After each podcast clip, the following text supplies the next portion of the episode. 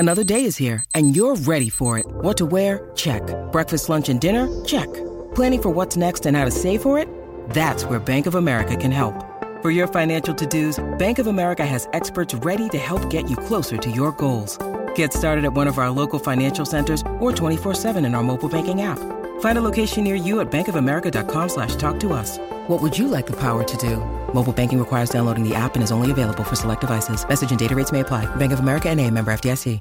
If you've got a thirst for knowledge that never quits, Brightside Podcasts are just what you need. Whether you're into recent discoveries, space exploration, true stories, or useful tips for self-improvement, psychology, gadgets, or just your day-to-day routine, there's something for everyone.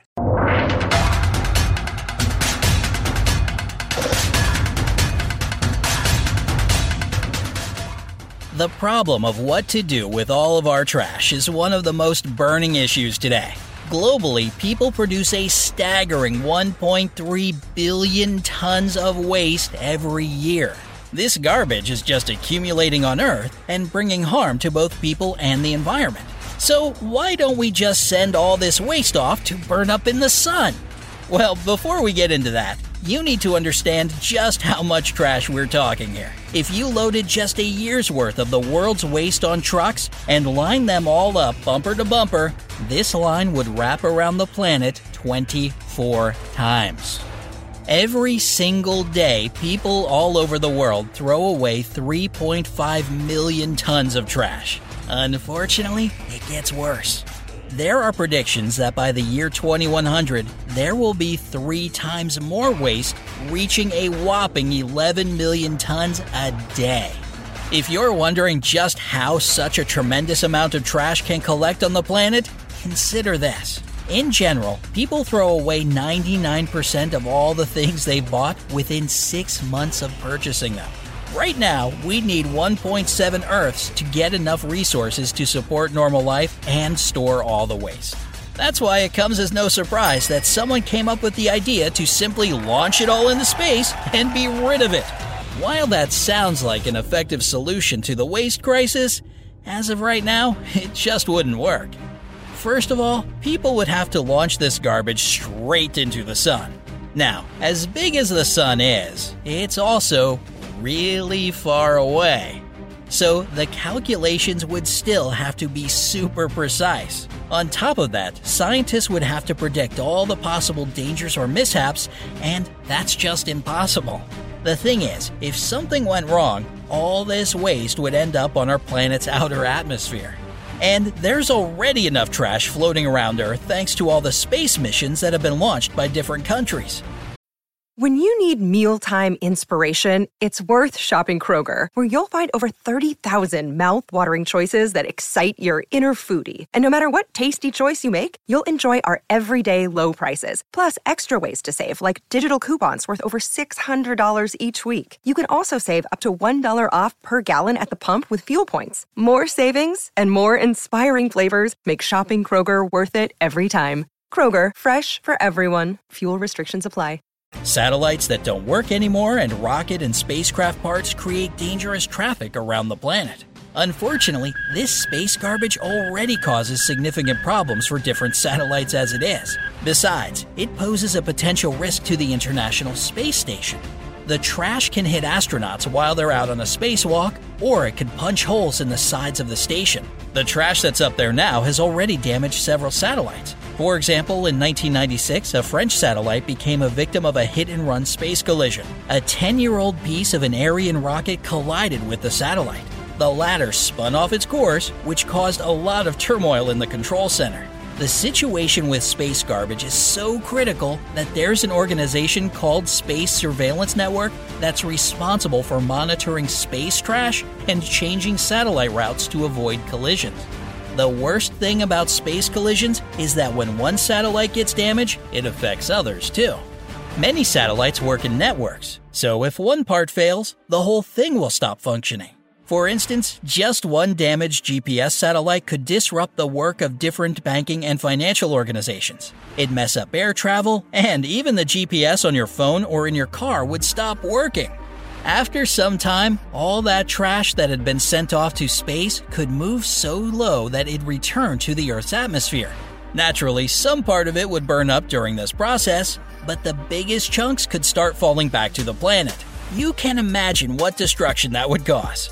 But even if the trash didn't hit anything important on the surface and simply burned up in the atmosphere, it'd still pose a threat to both people and the environment. The problem is that when garbage burns, it produces dioxins, which are toxic chemicals. These chemicals can cause serious illnesses such as heart disease, lung problems, or even cancer.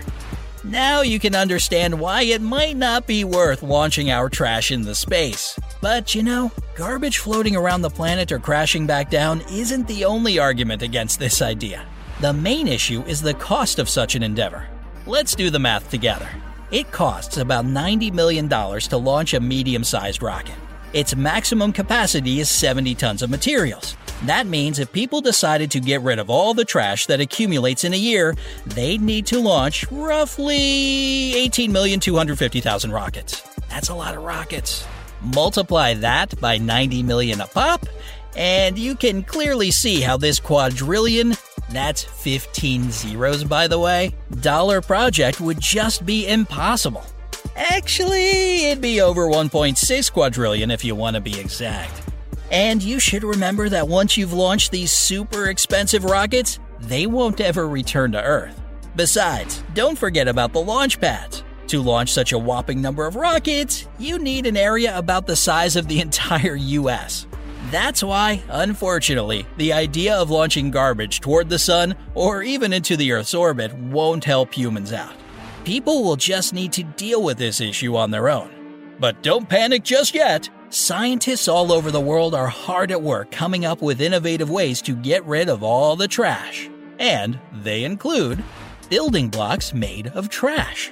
Soon, we might see machines based on industrial waste compaction devices. But unlike the already existing ones that crush stuff into cubes, these giant trash compactors would create special puzzle blocks that would be used later in construction. Their shapes could be programmed to create windows, domes, walls, or archways. This way, transparent plastic could be used to make windows, and metals could be turned into skeletal frameworks. As for organic waste, it could be used for temporary scaffolds that would decompose later. Recycling garbage. Sweden is known for its diligent recycling practices. In one way or another, they recycle almost ninety-nine percent of household waste. People separate all the waste that can be reprocessed and take it to nearby recycling stations or leave it in special containers in their neighborhood. But that's not all. Sweden imports waste from other countries too. It sounds weird at first, but they actually burn this trash and turn it into energy.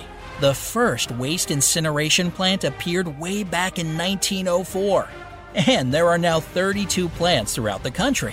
Interestingly enough, the Swedes have managed to decrease heavy metal emissions by a staggering ninety-nine percent in comparison with nineteen eighty-five.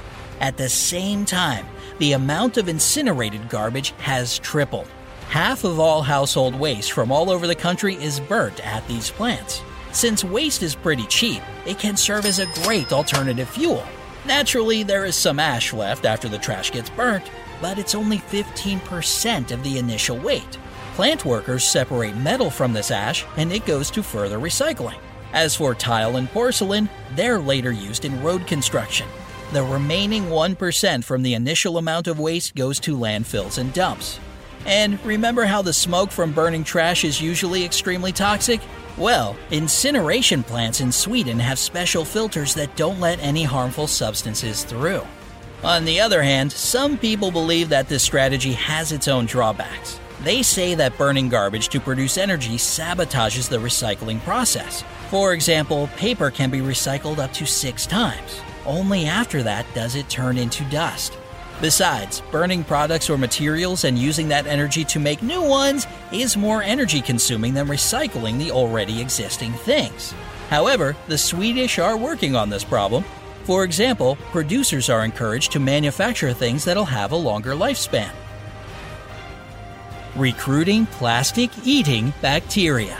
In two thousand sixteen, the world got some incredible news. A bacterium living in a Japanese waste dump seemed to enjoy chowing down on P E T, or polyethylene terephthalate. This is the material used to make plastic bottles. The bacterium ate this stuff and used this artificial material as an energy source. In other words, the bacterium produces enzymes that can break down plastic much faster than Mother Nature can. So, instead of four hundred fifty years, it takes just a couple of days for the P E T to decompose.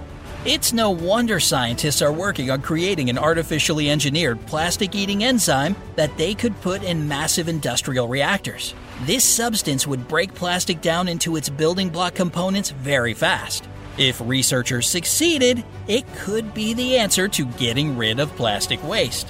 Besides, it would mean that, let's say, plastic bottles will undergo full recycling. It may lead to a drop in oil drilling because new plastic products will be produced from old ones. Seems the future is looking brighter every day.